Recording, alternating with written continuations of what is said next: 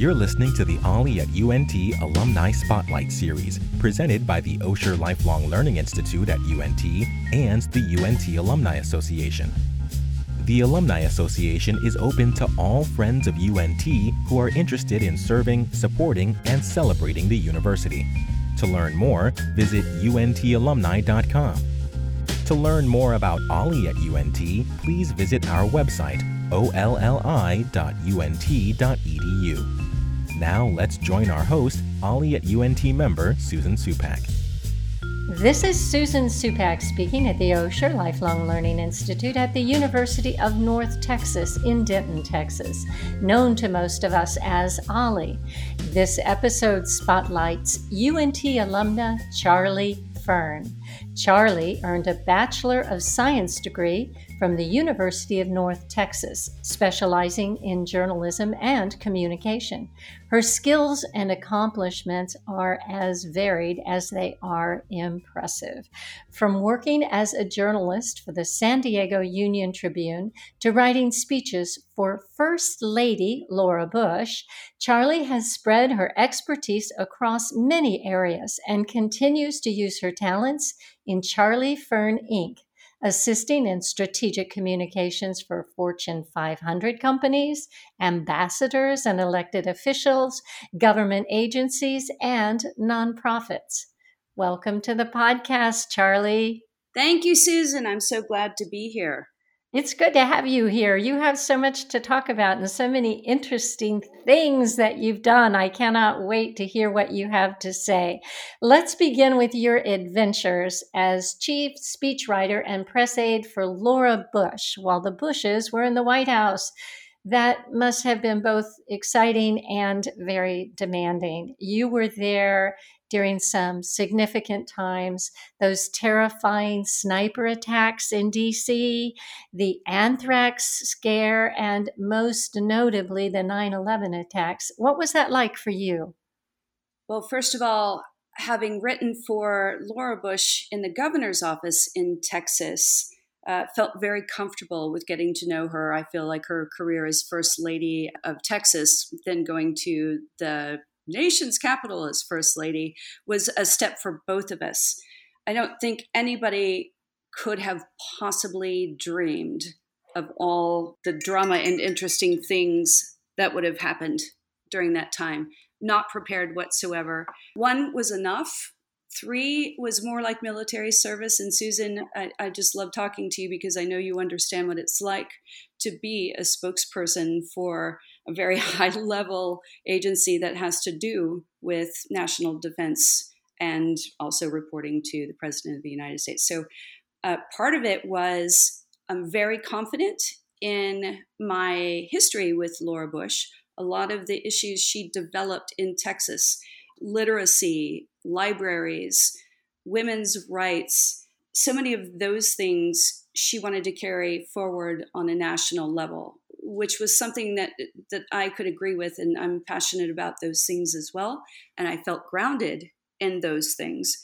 But once I got there, there there is a small bit of being in your late 20s and early 30s of imposter syndrome when you're working at the very highest level of government writing for the first lady of the united states. Can you explain that for people if they've never heard of the imposter syndrome? We all have it i know. It, it, it's it's basically feeling like you're in over your head and they're gonna and they're gonna figure that out about you pretty soon. They're gonna discover that i don't really have know what i'm doing.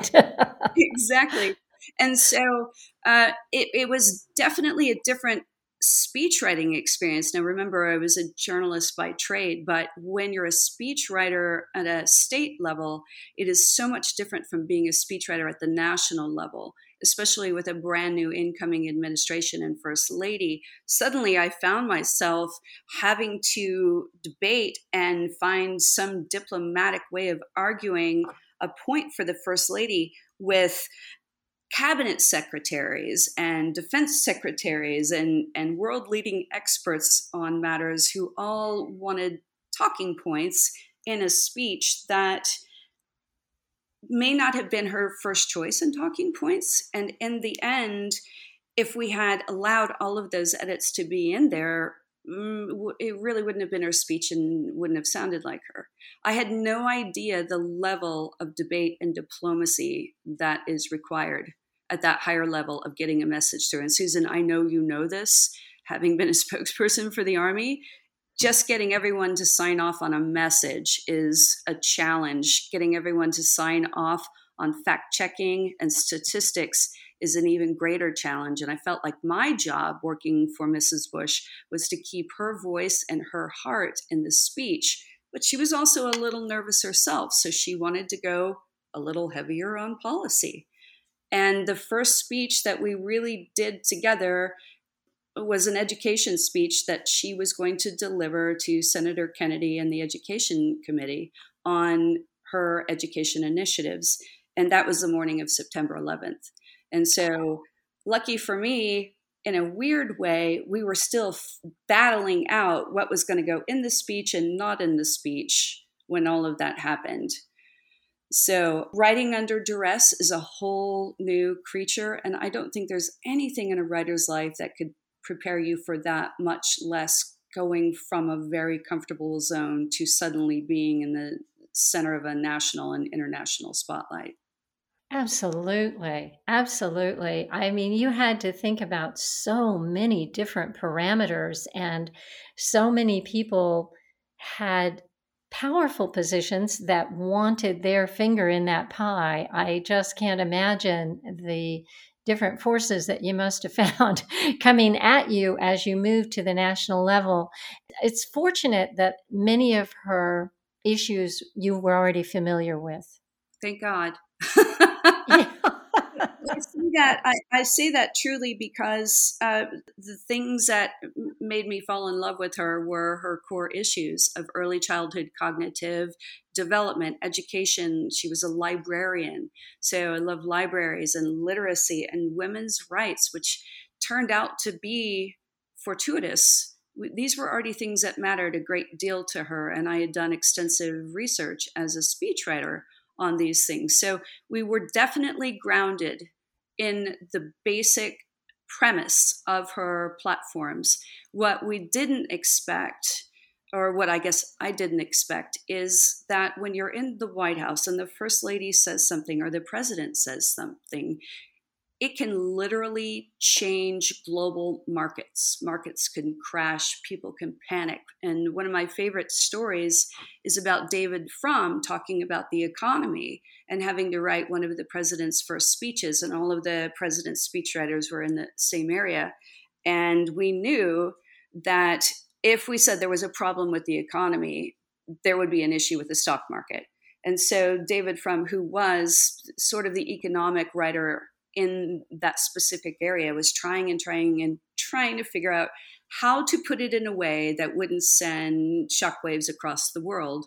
And he was taking his kids to school on the way to work at the White House one morning, and the the um, "you're almost out of gas" light came on, and he realized that he could say the warning light is on the dashboard of the economy, and it was a way of saying things are things are a little tough, but it wasn't so much to be repeated in a way that would cause uh, global turmoil. And so the intensity with which we wrote and they spoke really, really mattered. And so that was a whole other new thing about voice and the audiences that you speak to. And you mentioned also making sure that what you wrote for her to say was in her voice. How important is that? This is so important. And I love your interviews about authors because I'm a writer by heart. I have written since I could hold a crayon, basically. So I wrote very well in my own voice, and I had pen pals, and I became a journalist.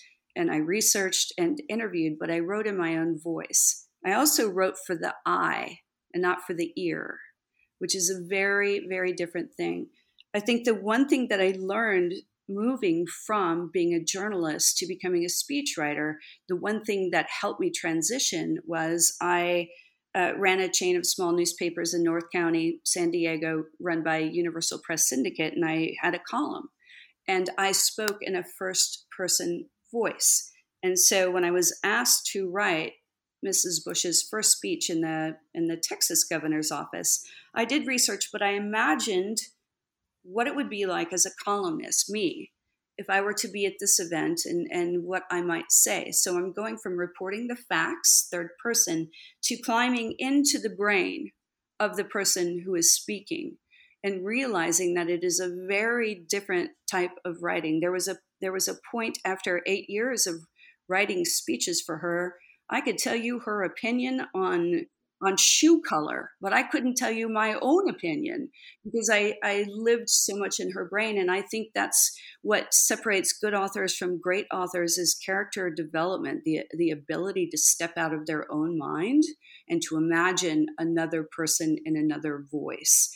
So that was that was a big step. I think being a columnist helped me get there and having an imagination of what would I say and she was very patient with me in a lot of those ways.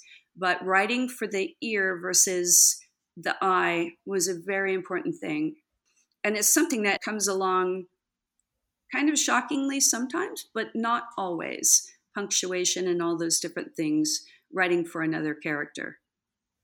We talked about women's rights just briefly. You mentioned that earlier. And that's quite a segue into the fact that Laura Bush was the very first woman to give the president's radio address, as she was the first first lady to do so. And appropriately enough, that's what she spoke about was a, an issue concerning women that I think resonates with all women around the world and that is the Taliban's oppression of women and children. You wrote that, didn't you? I did.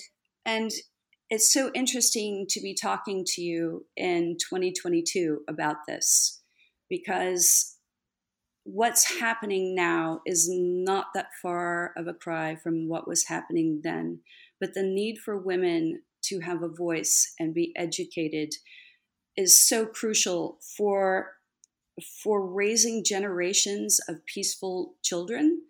And when we saw wartime in Afghanistan and the oppression of the Taliban, I was, and journalists, w- women, female journalists, um, I was sick at heart, like Mrs. Bush was.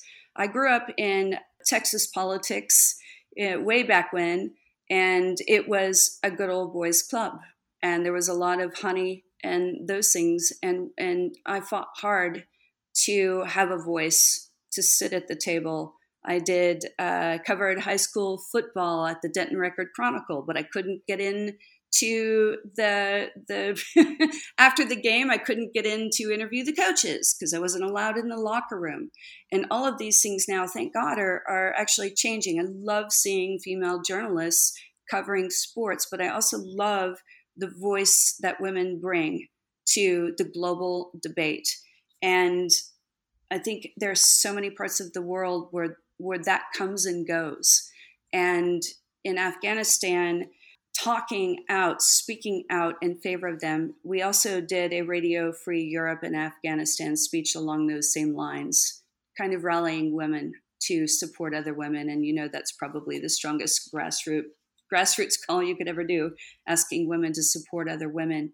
But in a world that is run by men, there's so few women mentors. And in Afghanistan, there were none. And if you were brave enough to do something, you were literally risking your life and your children's lives. And I, I can't imagine that.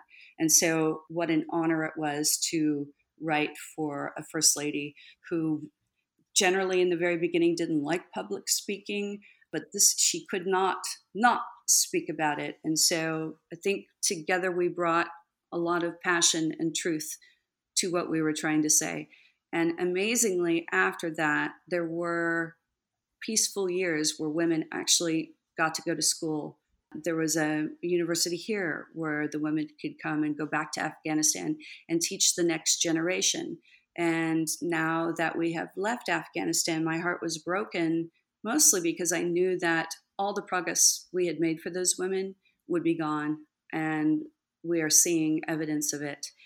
As sad as that is, I have to say, I know that once you give women a taste of freedom and you educate them, it cannot be taken away from them. They will fight to get it back. And so I have hope for that. And I think I learned to have that hope from a first lady who could see far ahead of me. This, you know, young, barely 30 year old speechwriter for her who wasn't even married, much less have kids, writing about this. So, great mentor and uh, such important topics. And how, how would we know 20 years later that this would be front and center, not only worldwide, but here in the United States as well? Absolutely right. I was in New York during 9 11 and was deeply affected by it. It rocked my entire community. I lived in an area where many NYPD, New York firemen were, and along with all of us commuting down to the city. And it was devastating and still is. I, I still can't bring myself to walk into a 9 11 memorial what was it like serving at the White House at that time? You know, some of the best friends I've made in my life were not only the people that I was working with in the White House during that time, but also others who were in New York, like you, who were at a different scene. I think it is every bit as powerful and inexplicably horrible and traumatic. Nothing like this has ever happened. So it's very hard to put into words. You were where two airplanes had already struck. Then there was a Pennsylvania plane that we believe was headed for the White House and and then the Pentagon. I was working on a speech. I had the television on. They were talking about this poor accident with the first plane. Then we watched the second plane hit while I'm finishing up the speech. My then boyfriend, future husband, was getting ready for work on the 17th floor of an apartment building across the street from the Pentagon. And I had called him to say something strange is happening. And he looked out the window seconds after the plane hit the Pentagon. And it literally sucked in the windows and shook the building. And he, and he called me and said, We are under attack. I am the daughter of a highly decorated Army colonel. And you don't know what you're going to do in a situation like that until you're in it. And uh, my first thought was, got to get out of here. And the story I told myself was that I ran, but what I actually ended up doing was running down the halls, pounding on doors, and saying, We're under attack. You've got to get out of the building. And banging on the door of a friend of mine from Texas who had her internship there, and it was her first day. Oh, my goodness and her her fiance was on the flight that took off for San Francisco before the flight for San Francisco that hit the Pentagon. She had no idea where he was. I did run down the halls, try to get people out. They looked at me like I was crazy. We went down Congress Avenue. I could see the smoke and the fire and the flames from the Pentagon. And it's it, it, it is surreal give me a lot of respect for my father and his military service and there were no alarms so i was in the executive office building which is on the white house grounds where the speechwriters were there were no alarms um, i think literally my future husband was the alarm and that was unnerving uh, my colleagues in the west wing when the Secret Service found out, they were telling my colleagues to take off their shoes and run and get the heck out of there and run. Wow. And so we left, and the next day we had to go back to work. Going back to work in the center of the bullseye for a lot of people was okay, but uh, imagine me just, you know, barely 30 and wasn't a mother, wasn't married, and I am writing speeches for a first lady who has to comfort an entire nation. And I'll never forget the question that a reporter asked her is, What do you say to the children? And uh, I needed to write those speeches for her and help her. And I had no idea what to say. I was a child myself. I needed comforting. Uh, so it was not pleasant. The heart, probably the hardest thing I've ever done, but that is serving your country. And I know you understand that too from your perspective in your life career. I wouldn't wish on anybody. Well, the thing that that really strikes me, Charlie, is in the position that you were in. is that you have to just still maintain yourself. You can't you couldn't back away. You couldn't say, "Okay, I'm I'm going to take a couple of weeks off and get my head straight about this or whatever." You had to continue on what you were doing because it was such an important role every day yeah and uh, because i lived across from the pentagon um, my metro stop was the stop before the pentagon so on my way to work every day we would pass by the pentagon metro stop which was closed and we knew that we were passing by because we could still smell the smoke and mm. again that was the wing that i toured on september 10th with my professor my dean of North Texas School of Journalism, Dick Wells, the day before. And so the people that I met were in that office that day. So ah. going back into the bullseye, needing to be comforted, and having to write speeches for the, the wife of the leader of the free world was challenging. She was such an amazing woman, though. She she found a way to do it and helped me help me get around it too.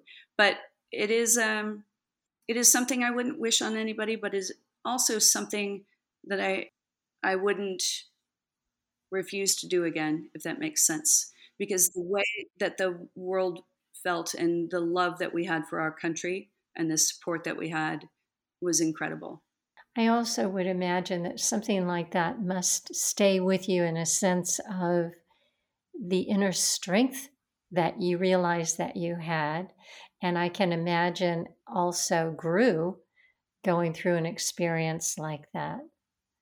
And I wonder what you think, Susan. So, some years after 9 11, the first few years, when we get to 9 11, it's very hard and we feel the grief. Um, and then some years they it passes by and we don't know and everyone says we will never forget but even even you and i may have had a year or two where we did forget but it really it really did change the way we look at vulnerability and pride and geopolitics and what words can do. It, re- it really will change you. And because of that i think i am able to pass on some of those ideas to the next generation especially next writers in terms of perspective. Yeah and i also experienced seeing some incredible resilience from my community, from people who had lost people and people who had been terrified there in the workplace. I remember one person said, all, everybody poured out on the street and it looked like a science fiction movie because they're all walking and they're in the walking in the smoke and there's no way out and they're walking across the bridges and and some aircraft go flying overhead and someone said it's okay they're one of ours to see the resilience of it was really incredible isn't it though because we had no frame of reference no frame of reference for any of this other countries have but we had no frame of reference what to do. And so the people that I worked in the White House with, and, and some of them were interns and younger, and some of them were seasoned speechwriters who had many more letters after their name and their degree than I did, were, were remarkable. But there was something about all of us, whether we were in New York or Washington or Pennsylvania, that I can imagine what a brotherhood of military personnel who've been to war together felt. And it's yeah. a, it's a sad distinction, isn't it, Susan? Yeah. Well, I'll tell you what, going now, moving closer to home, you've worked for some incredibly strong women. And another trailblazer was Governor Ann Richards, the 45th governor of the state of Texas. Wahoo, and the first woman to hold that office in her own right. So we're really talking about women's issues Truly. today. What an amazing Spitfire she was, too. Tell us about that. So uh, I grew up in a, a somewhat political family. My stepfather was in Texas politics, while my father was in you know higher ranks of army. So I had a a Republican father and a and a liberal stepfather. So I, I guess you could call me bipolar. But North Texas and my journalism degree, I learned how to be suspicious of both of them and very neutral and just the facts. But Ann Richards and a lot of people from her era were sort of household fixtures in my life. And I have so much respect for her. This woman rising to that rank through the ranks of Texas politics. Molly Ivins was one of my heroes and she told it like it was. And she she and ann were very close friends. But to be able to get through that good old boys club and make it to the top is remarkable. We didn't have mentors back then susan. I mean when there were there were young men of promise there were plenty of men who would mentor them. But for us it was fight tooth and nail to get to the top. And a few of us had some energy left to look behind us and see who was coming up from behind the other women and and help bring them along. But we are still in those early days if you ask me. I think so too. Yeah. So and a lot has changed but some has not. Her legacy is so beautiful and powerful here in austin and throughout texas. I have never been humbled by a quicker wit. She was absolutely brilliant and had a comeback for everything. And her poor speechwriter, who I knew, Jean had no chance for writing the jokes and just delivered them herself. And uh, I wrote proclamations and greetings for her, but I will be forever grateful to her for, for giving me that job. I took it in July of her election year, and in November, she lost that election. And I had just come from California and was more of a reporter than someone who understood Texas politics. And I didn't realize that when a governor lost election, her staff was supposed to leave. And so I just kept showing up for work every day.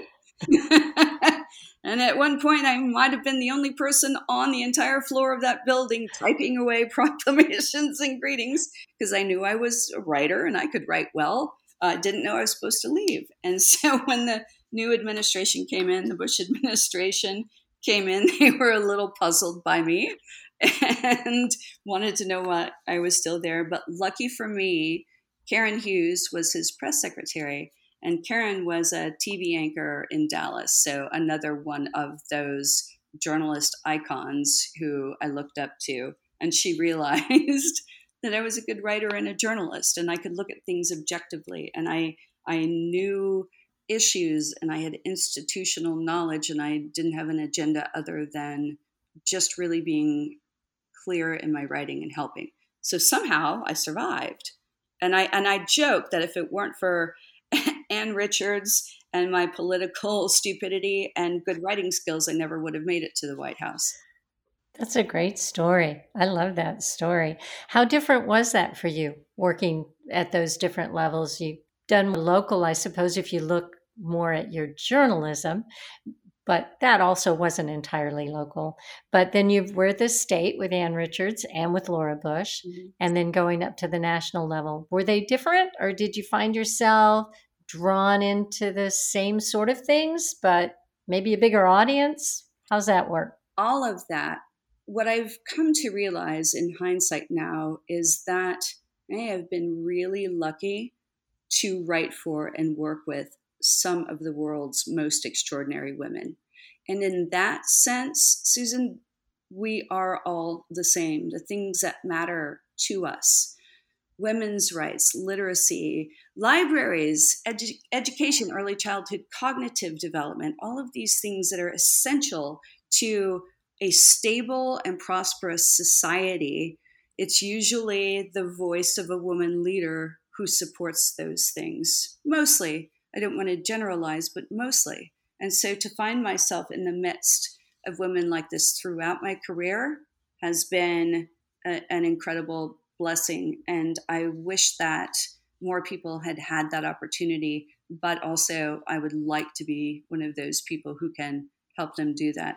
On the state and national level, it is it is a whole different world. Again, I have a bachelor of science degree in journalism and that degree from North Texas is beat up, dirty, got torn, wrinkled, footprints all over it. I have worn that degree out.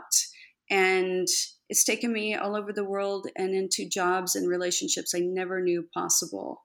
And I think that speaks a lot to believing in showing up, believing in yourself, and being willing just to try. And I know that sounds trite, but for me, that sort of is my life story. This this little degree took me a long way, and I was humbled by some of the genius minds that I was surrounded by. But I was never afraid to ask them to mentor me. You know, of the creative people that I have interviewed over the past year, it seems like all of them, almost without uh, without one missing, remarked about libraries and how important they are. And Charlie, you're right in there in that crowd. You mentioned libraries. And I know that one of the initiatives that First Lady Laura Bush created was the National Book Festival. And as you mentioned, libraries were very important to her. And I also read a very interesting fact about you that you, for many years, have chaired the Texas Book Festival. And I looked up the Texas Book Festival. Oh my goodness, how did I not know about that? That sounds so incredible. Can you talk about that? One of the things that I, I really admired most about Laura Bush is her being a librarian because librarians are like the Google of the world. That's that's how they began sharing knowledge and information. There was a funny joke that we wrote that at a I think an event raising money for libraries where Mrs. Bush said, when I first met George, he was a gregarious businessman who's who thought that the bibliography was the biography of the man who wrote the Bible. And he said, you know, when I first met Laura, she was a shy librarian whose idea of oratory was shh.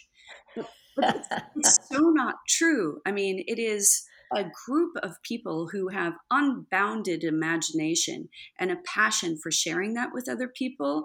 And libraries, I mean, if you go back to the times of Carnegie, right?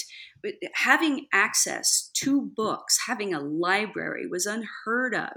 And so for libraries to actually provide knowledge to people who might not otherwise be able to afford them was so important. And I think a big part of early childhood cognitive development is reading to your children early and often. Uh, one of the greatest lessons I learned from Mrs. Bush. And it doesn't matter what socioeconomic group you're from or what part of town you're from, you can go to a library and get a book and read to your child. And I love that it is the it, it is the idea of democracy and leveling the playing field. And I have to, it, honestly, I believed it, but I didn't understand it, the importance of libraries and books, until I became a mother myself some years after I stopped writing speeches for her and I had my son. And I read to him every day from the day he was born, which made no sense to me before I was a mother. You know, these are babies and they chew on the books. But that process of feeling and touching the books and reading with them every day even when they learn to read, then continuing to read is one of the greatest things that you can do for a child. And she was right. It was the best best education I ever got in parenting. Although it, I did create a monster. My son is a voracious reader and very smart, but having access to those books matters so much. And so what we saw in Texas and a lot of border communities and different communities were these struggling public libraries that, that didn't even have shelves to put their books on. And so Mrs. Bush came up with this idea of having a book festival where authors would come together to read from their books, and booksellers would sell their books, and there would be food and music and all of these things in and around the Texas state capitol. And it took several years of planning, and I've, I've written more Texas Book Festival speeches than anyone on the planet. Um, but but the but the underlying point is the celebration of books and reading. And so I actually, when I was her speechwriter in Texas, I wrote the speeches. And when I came back from the White House, I chaired the children's entertainment tent, which brought me into the music and filmmaking industry that I work with sometimes as well. But volunteering for that was mind blowing because of the money that we raised. Some libraries would get $10,000, and with that money, they were able to buy infrastructure, shelves, and chairs, and books and magazines that people would, and, and their community centers. So uh, it's kind of hard not to fall in love with an idea like that. So, pretty easy to wrap my speeches around those ideas, but I never realized it would stick with me long after I had stepped away from speech writing at that level. I couldn't I couldn't let it go because it really does matter the ideas of, of reading and literacy. And I loved that she took the Texas Book Festival to the national level. And that was probably one of the smoother transitions from a state program, a state idea, to a federal idea a lot of libraries would lose funding when whenever there were government cuts of the arts and those sorts of things. So they really had nothing to fall back on. So the idea of raising money through these wonderful festivals where bookworms everywhere could come together meant a lot. And it didn't take a lot of money to help hundreds of libraries in Texas and thousands of libraries around the country. Anything that inspires people to read has my full support.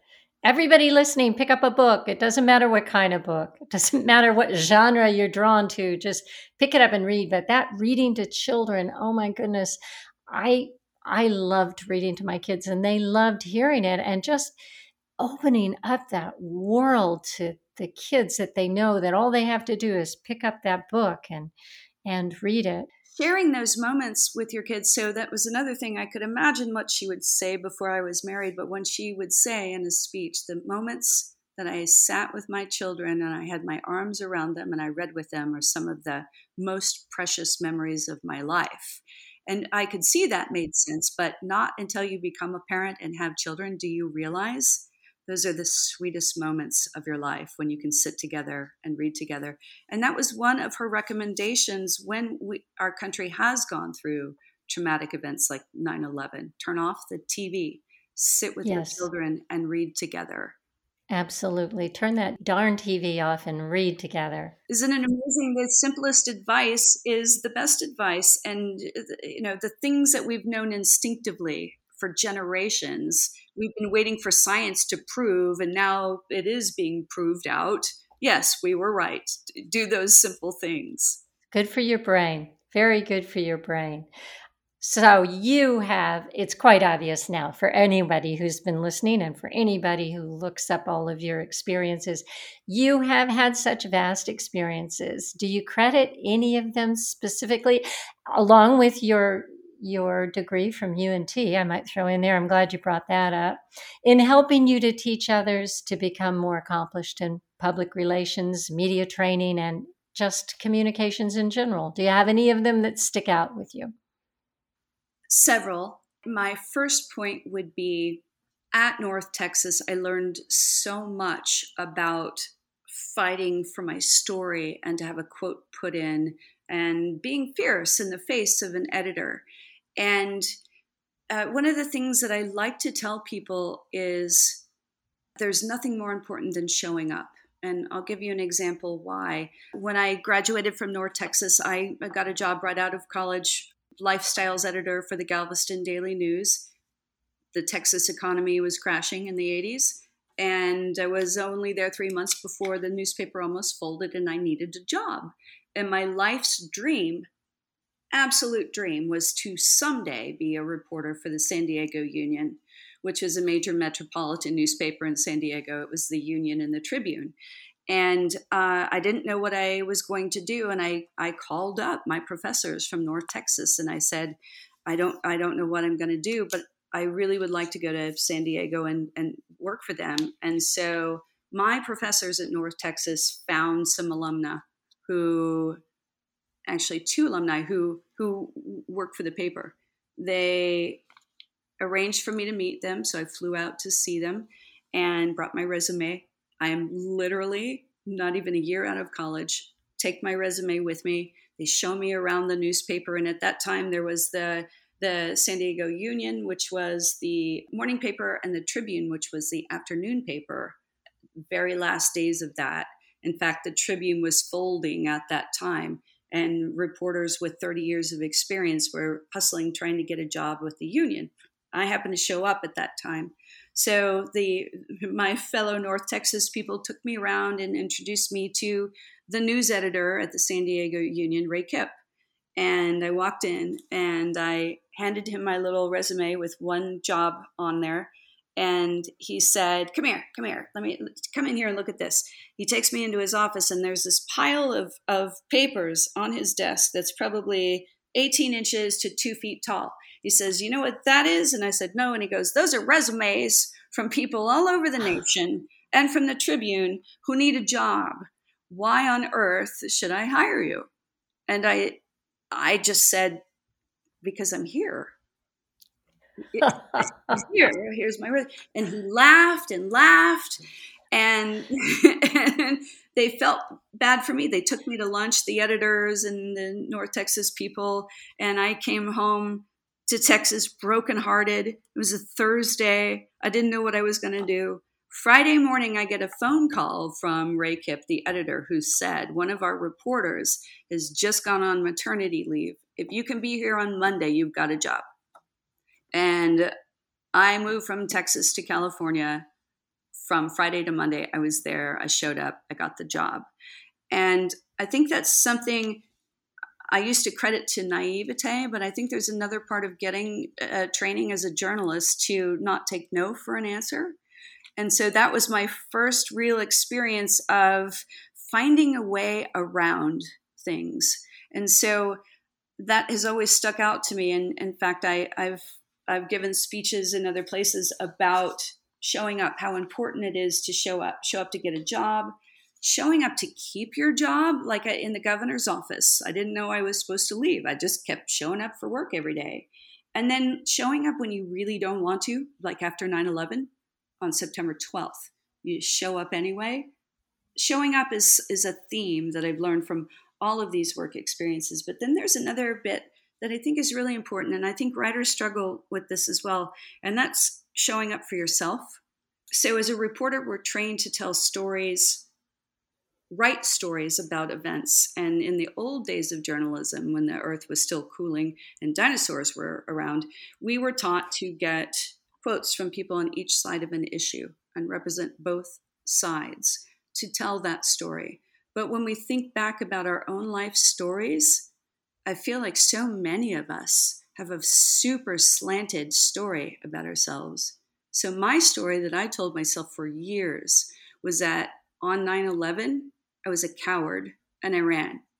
And it took me 20 years to realize I didn't run out of the building. I actually ran deeper into the building to get some of my friends out. And I didn't know that until I'd heard it over and over again for 20 years. And then what sealed it for me was one of my favorite speechwriters, David Frum, at the White House, who refused to leave because he had ancestors who were in the Holocaust and who had died. And he said, I was not going to leave my office because I don't run from terrorists.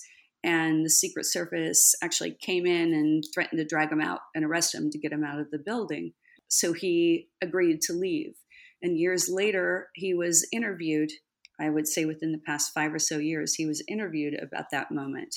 And I couldn't believe what I heard because he was a hero to me for being the last person out of the building.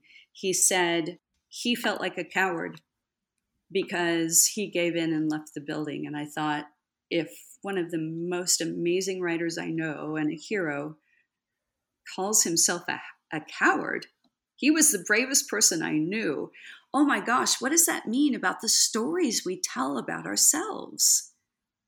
So I think there's a lot to writing, and I think there's a lot to writers who are able to crawl into the brains of others and do character development and imagine other worlds and people.